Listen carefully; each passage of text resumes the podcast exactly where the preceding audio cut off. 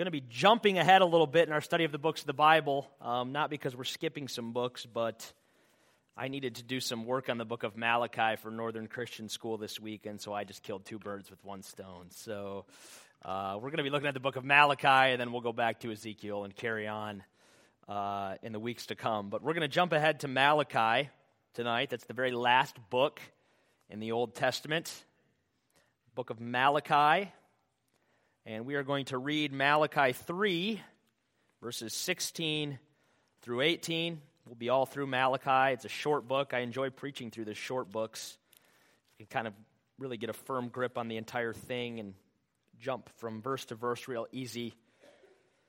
Um, so we go from, well, I guess we weren't in Jeremiah last week, but one of the longer books in Jeremiah to one of the shorter in Malachi. Malachi 3 16 through 18. Then those who feared the Lord talked with each other, and the Lord listened and heard. A scroll of remembrance was written in his presence concerning those who feared the Lord and honored his name. They will be mine, says the Lord Almighty, in the day when I make up my treasured possession. I will spare them, just as in compassion a man spares his son who serves him. And you will again see the distinction between the righteous and the wicked, between those who serve God and those who do not. God's word for us tonight. Uh, Corrie ten Boom's faith in God led her to, as many of you know, hide Jews in her family's home in the Netherlands during the early years of World War II. Eventually, she was ratted out by a Dutch informant named Jan Vogel. I'm glad our church isn't called Vogel. Just, I don't know why that came to me. That wasn't very nice. They're not even here to defend themselves. She was ratted out by an informant. His name was Jan Vogel. That has nothing to do with the church down the road, as we know.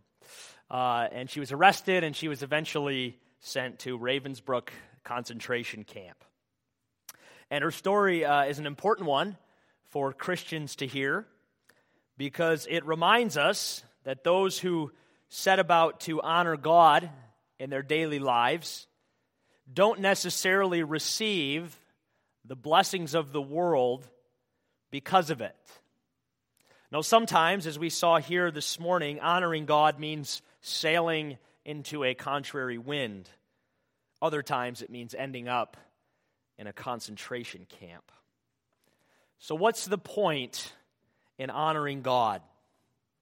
That's the question. If honoring God doesn't make me healthy, wealthy, popular, or comfortable, what's the point of honoring God? That's the question the people of Israel were asking in Malachi's day. Malachi ministered to the returned exiles in Judah. Its place in the Old Testament tells us a little bit about its place in the history, place in history. It's one of the last books written in the Old Testament. That's why it's positioned where it is. It's, it's very late in the game as far as Israel is concerned before the coming of Christ. He ministered to the returned exiles in Judah. The kingdom's fallen, the people have gone to Babylon. They've returned. Okay, that's how late in the game we are. His ministry is dated right at about the same time as Ezra and Nehemiah. Uh, I would think he's even a little bit after Ezra and Nehemiah. By now, the temple has been rebuilt, the walls of the city have been rebuilt. Everything seems to be in place for Israel to be restored to its glorious place of old. The people seem to think that it's only a matter of time before the nation of Israel returns to the glory days of David and Solomon. But nothing is happening.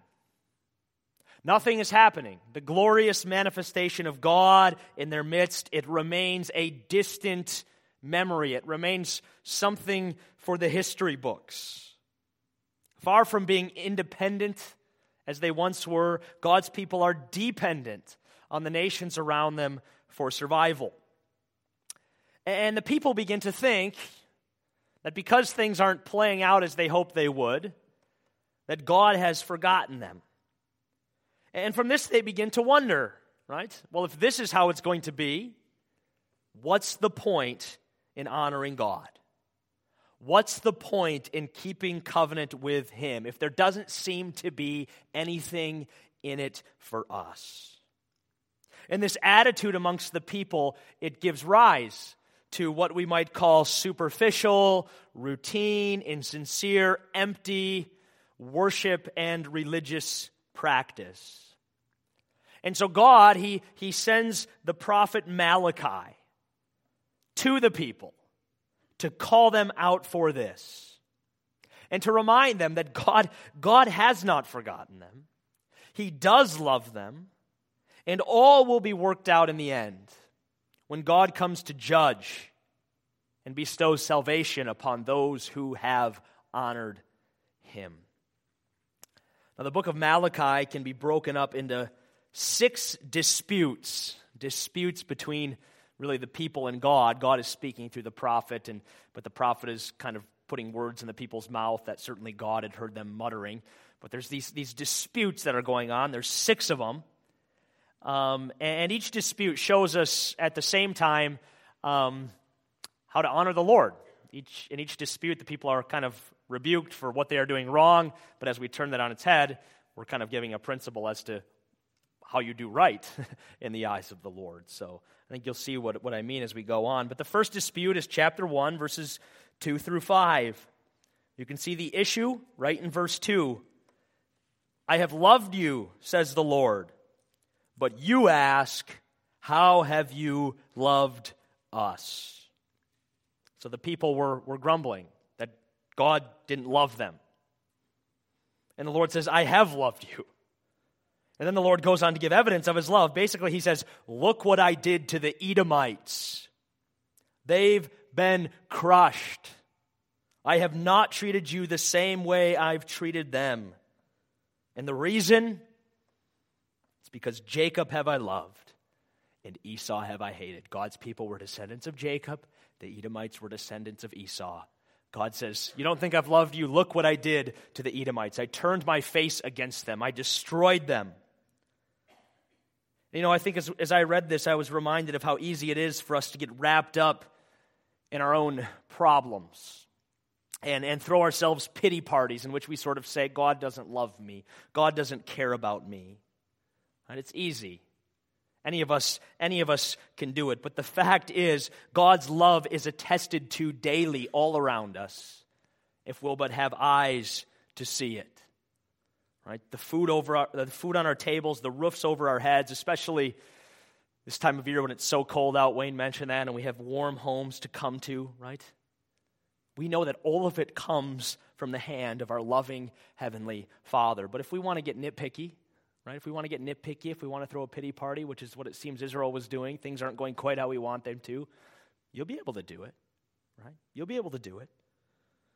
What does it look like to honor the Lord? Well, we honor the Lord by being, by being grateful. I think if we turn it on its head here, that's where we end up. We honor the Lord by being grateful. The people weren't being grateful for the things God had given them, for the things God had done for them. The second dispute is in chapter 1, verse 6 through chapter 2, verse 9. You can see the issue in verses 6 through 8. Um, a son honors his father, and a servant his master. If I am a father, where is the honor due me? If I am a master, where is the respect due me, says the Lord Almighty? It is you, O priests, who show contempt for my name.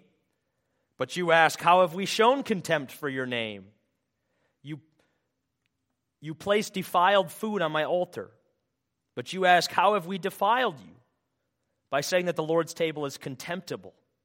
When you bring blind animals for sacrifice, is that not wrong? When you sacrifice crippled or diseased animals, is that not wrong? Try offering them to your governor. Would he be pleased with you? Would he accept you? Says the Lord Almighty. So, what are the people doing? Well, the people are offering blemished sacrifices. Leviticus 22, verses 17 through 25, is very, very clear. God's people, God's people uh, or, or any animal brought to the sacrifice must be an animal without defect. Right? It's, it's, it's clear. Yet these people, they're not, they're not listening.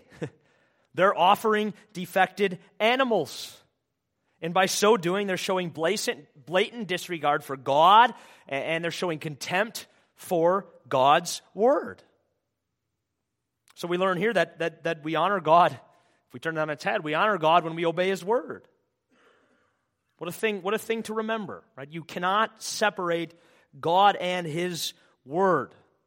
You can't say, I love God, while you willfully carry on in sin and disobedience. It does not work that way. Our love for God is expressed in obedience to His word and through repentance when we realize that we're walking outside His word. But these people were just offering these blemished sacrifices, and maybe we could even add more, right? They were, they were taking the last of their herds instead of the first of their herds, right? But they weren't, they weren't they weren't worshiping as God's word instructed them to. The third dispute is in chapter 2, verses 10 through 17. Here, the issue is that of unfaithfulness. In verse 10, the prophet accuses the people of being unfaithful to each other. In verses 11 and 12, he accuses the people of being unfaithful to God as they intermarry with the pagan peoples around them. Again, that was forbidden by God's word. And then in verses 13 through 16, they're accused of being unfaithful in their marriages.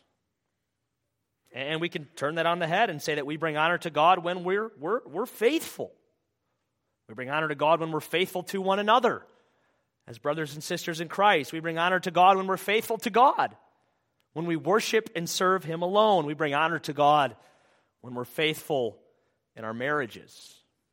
Faithfulness brings honor to God, and unfaithfulness was plaguing the people of Judah in the days of Malachi. The fourth dispute begins at chapter 2:17, runs through chapter 3:5. You can see the issue there starting at verse 17. You have wearied the Lord with your words. How have we wearied him, you ask? By saying, All who do evil are good in the eyes of the Lord, and he is pleased with them. Or, where is the God of justice? So the people are accusing God of being unjust. They're accusing God of looking with favor on those who do evil. You remember the psalmist had a similar complaint. Psalm 73, Asaph, I look at the prosperity of the wicked, right? These aren't the first people ever to have this problem, but they're, they're taking it to the next level. Uh, and they're saying, God, you're being unfair. You're, you're, you're, you're looking with favor on those who do evil.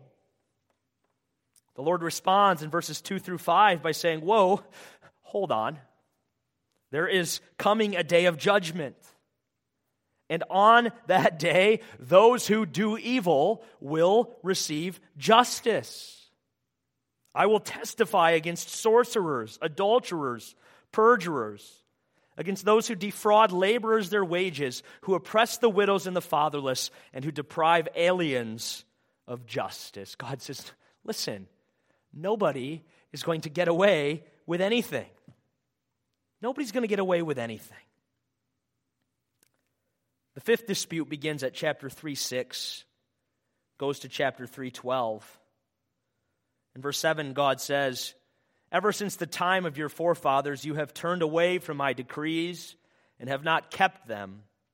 Return to me, and I will return to you, says the Lord Almighty. That's ultimately what he wants to come out of the prophet Malachi's ministry, the people of Israel to return to him. The text goes on, but you ask, How are we to return? Verse 8 Will a man rob God? Yet you rob me. But you ask, How do we rob you? in tithes and offerings. You are under a curse, the whole nation of you, because you are robbing me.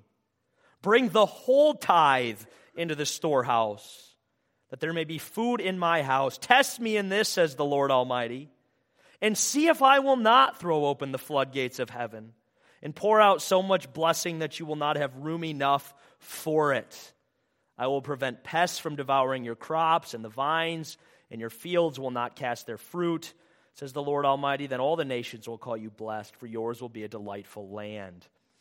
So God says to the people, right, stop, stop withholding your tithe. This too is part of the old covenant. The people were to bring in the first tenth of their crop, of their first fruits to the Lord. A tithe is a tenth. These people were not, were not doing it. They were not bringing in the whole tithe. Maybe they were like Ananias and Sapphira. They said they were, but they weren't. Or, or maybe they just, they just flat out weren't doing it. They were only bringing a portion of it. And the Lord says, Test me in this. I love that. Test me in this. Right? I dare you. I dare you to bring in the whole tithe. I dare you to see what will happen if you give to me what I asked you to give me. See if I will bless you. See what happens. I dare you. Sounds like a good passage to preach on for a giving, a week of giving, doesn't it, Joel? Maybe the deacons would like to put that forward. Right? But, but, but that's what God says. They're not bringing in the whole tithe. And the Lord said, well, why not? Right? Well, why not? See, I dare you to see what happens if you bring in the whole tithe. I dare you to see how I will respond to you if you bring in the whole tenth. The lesson, of course, is that we honor God when we give in faith. We honor God whenever we give in such a way so as to say, Lord, I trust you more than I trust this. I wonder if we give our money in such a way so as to uh, express dependence on God, right? Or do we just give a little bit, afraid that if we give too much, you know, we, we won't have what we need? There's a way to give in faith, and then there's sort of a way to give, I think, in self righteousness or self preservation. But we honor God to God when we when we give in faith. I think too one thing I, I thought of as I read this. Um, many of you probably have stories like this as well. Those of you who've given a lot longer than I have, but but I can certainly say that um, whenever I've given consistently, faithfully, whenever I've increased my giving along with my wages, um, the more you give, the more God provides. It's been my own experience. I, I, think the words of Malachi here have played out in my own life, and I would imagine a number of you can attest to that as well. Anyway, the sixth dispute is in chapter 3, 13 through 4, 3. And here we see that problem that has given rise to all these other problems we've mentioned. Verse 13. You have said harsh things against me, says the Lord. Yet you ask, What have we said against you? You have said it is futile to serve God. What did we gain? What did we gain by carrying out his requirements and going about like mourners before the Lord Almighty? Right? There's that question we had at the very beginning. It's futile to serve God. What do we, what do we gain by carrying out God's requirements? What do we, what do we gain by, by, by carrying on like mourners before the Lord Almighty? Right? It's no use, the people were saying. It's futile. We, we, we give for him, we carry out his requirements, we get nothing back. The people of this world, the evildoers, the wicked, they are, they are better off than we are. Of course, the Lord goes on to remind them that it's all going to be worked out in the end. In the end, God will spare and save those who honor him. Look at chapter 4, verse 1. Surely the day is coming, it will burn like a furnace. All the arrogant and every evildoer will be stubble. And that day that is coming will set them on fire, says the Lord Almighty. Not a root or branch will be left to them. But for you who revere my name, the Sun of Righteousness will rise with healing in its wings and you will go out and leap like calves released from the stall. Then you will trample down the wicked. They will be ashes under the soles of your feet on the day when I do these things, says the Lord Almighty. It's all going to work out in the end, God says. It's, it's, it's all going to work out. I promise you that. Now, what I want you to see is those verses we read at the outset, right there, chapter 3, verse 16. Here we're, we're told about these people who are described as, as fearing the Lord and who, who heard Malachi's prophecy and who came together and talked with one another. And were told about how the Lord listened and heard and even recorded their names on a scroll of remembrance. And then said these words about them in verse 17 They will be mine. In the day when I make up my treasured possession, I will spare them. Just as in compassion a man spares his son who serves him. Right? So there's these people in Judah, and, and I think in light of Malachi's prophecy, they're a select few, right? But there's these people in Judah who, who, who fear the Lord. And, and the Lord the Lord notices these people. Doesn't he? He notices these people who take Malachi's counsel to heart. He knows them and he records their names on a scroll and he says, I will, I will spare them. Right? These people will be vindicated. And the fact is, right, no one serves the Lord in vain. When he comes to judge, he will honor those who honor him. Certainly, we, we see this in the life of Jesus. Jesus honored God perfectly, didn't he? Jesus never veered to the right or to the left of doing God's will. But he suffered for it. And he died for it. And no doubt when Jesus died, right, we might have asked, what's it all for? What does it profit a man to give himself in service to God if this is the end he might be met with? It's all futile. Yet he honored God, and God honored him, didn't he? God honored the Lord Jesus Christ when he raised him up on the third day. In that moment, the Lord Jesus was vindicated. And now he who honored God perfectly in his life has received a portion among the great, Isaiah says. Now all things have been put under his feet. God honors those who honor him. Corrie ten Boom knew this. That's why, in the midst of her suffering, she could say, With Jesus, even in our darkest moments, the best remains and the very best is yet to be. That's the attitude God's people need to have. We are promised no great reward in this life. We are not promised health. We are not promised wealth. We are not promised popularity. We are not promised comfort. We are not promised pleasure. What we are promised is that when God comes in judgment, he will honor those who've honored him.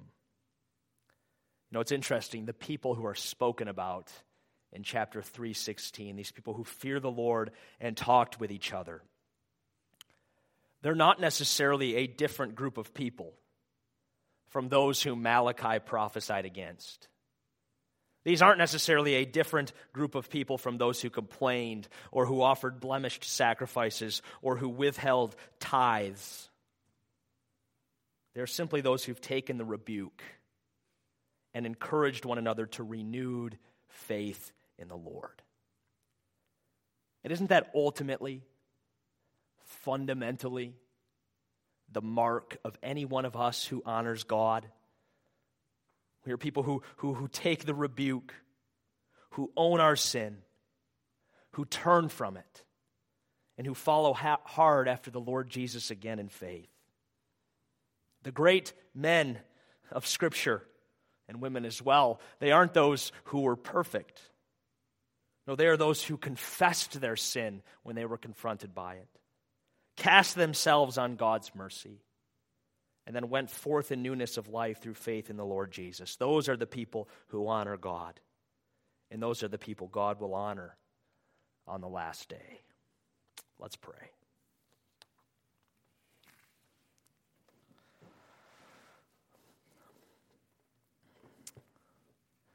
Lord God, we confess that we get wrapped up with the things of this world. We get wrapped up and bothered by the prosperity of the wicked. We hold tightly to our money and maybe do not give as we can or ought. We question, Lord, your justice, and we offer blemished sacrifices.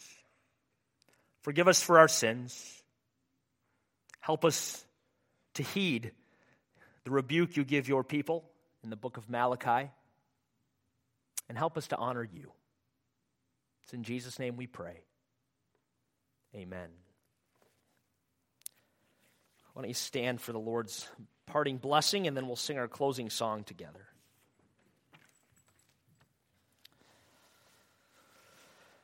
May the Lord bless you and keep you. May he make his face shine upon you and be gracious to you. May he turn his face toward you and grant you his peace. Amen. Closing song is going to be number 379 in the blue book, 379. And why don't we do verses 1, 2, 5, and 6? 1, 2, 5, and 6.